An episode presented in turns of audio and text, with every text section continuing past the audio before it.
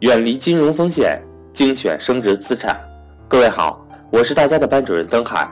想要系统学习更多理财知识，提升理财水平的伙伴，欢迎和我联系。我的手机为幺三八幺零三二六四四二，我的微信为格局全拼小写后面加上六八六八，也就是格局六八六八。下面请听赵正宝老师的分享。那未来，未来的投资中心是什么呢？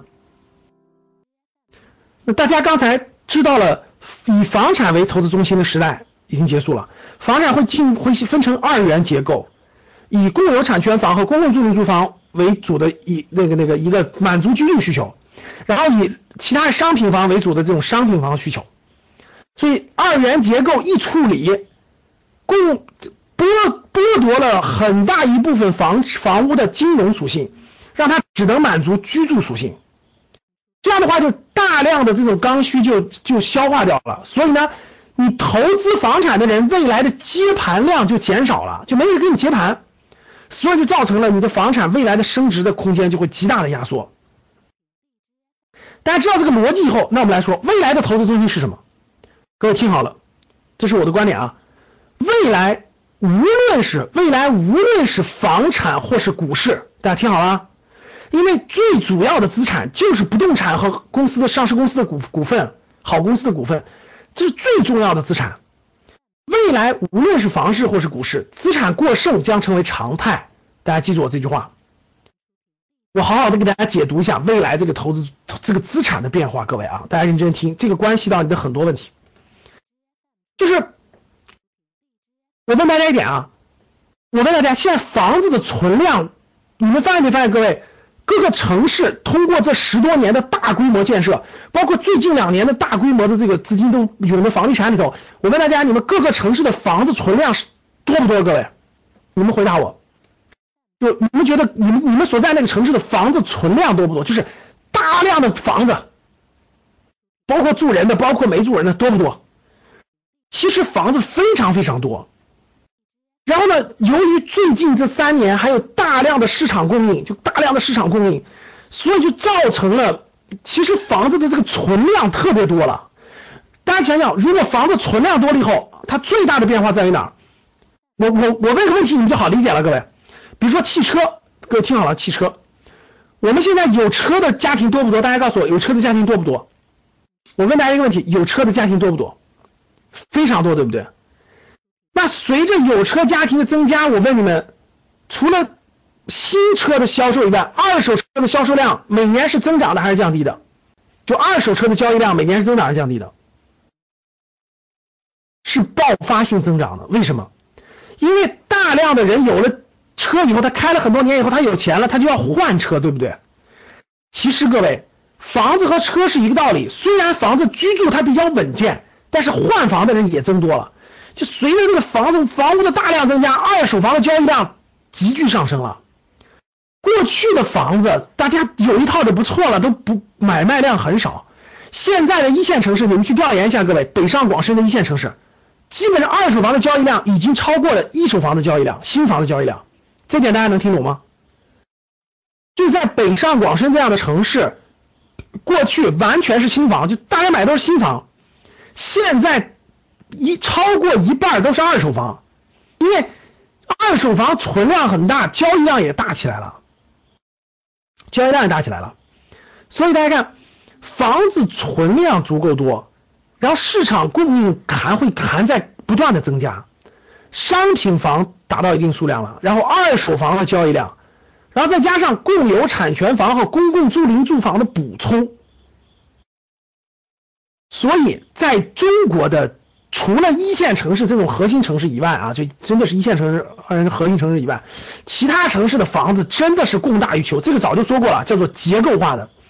那中国这个房子紧张，主要在于局部的几个城市的紧张。这局部几个城市再加上这种共有产权房和公共租赁租房的补充，它就极大的就使这个供应量在不断的增加，就它的房子不断的增加。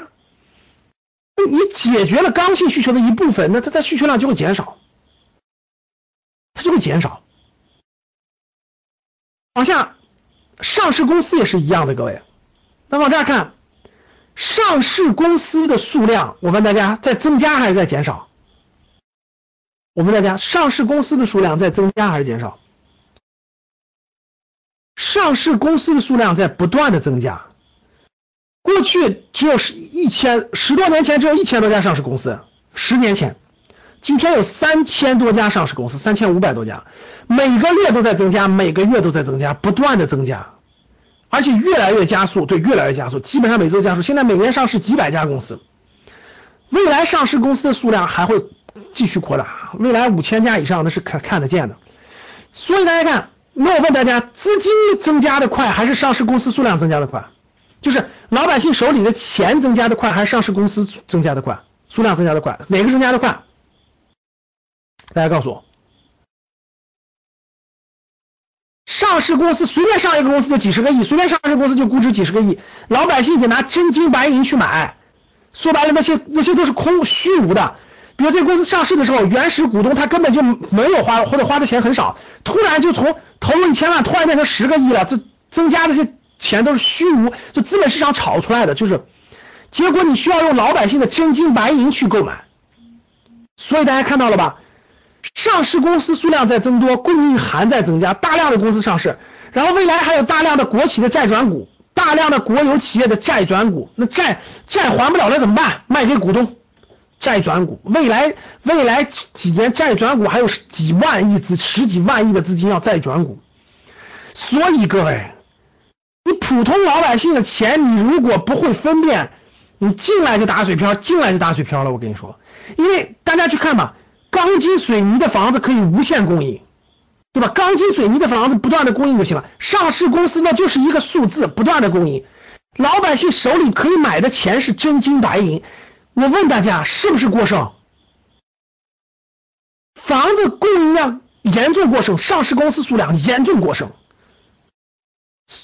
所以我给你个板上钉钉的结论，就是资产过剩成为常态。过去叫啥？叫资产荒。你为啥叫资产荒？钱不断的在印，钱增长的速度比好房子数量大，钱增长的速度比是好的上市公司数量多，所以就造成了房子疯狂涨，好的上市公司疯狂涨。好房子涨，资金都不来股市。最近为啥什么茅台呀，什么好公司不断的上涨？你知道为什么吗？因为房子不能作为资金的这个沉淀池了。公司数量有那么多，上市公司那么多，那大家告诉我，真金白银会选什么？大家想想，真金白银会选什么？所以就从就从资产荒变成了资产过剩，大家听懂了吧？未来几年，各位是资产过剩，货币货币现发行量往下压缩。然后资产是不断的增加，房子不断的盖出来，你随便去看看全国大多数城市，到处都是新房子，对吧？然后呢，上市公司数量在不断的发行，所以如果你不了解、不学习、不会分辨的话，老百姓的大量的钱其实最后都会买了劣质资产，资产供大于求是大趋势。当你看明白这一点，房房地产的惊天巨变的发生，上市公司数量的不断增加，我可以明确告诉各位，这个世界上的资产已经就现在目前在国内资产已经变成了资产过剩，供大于求是大趋势。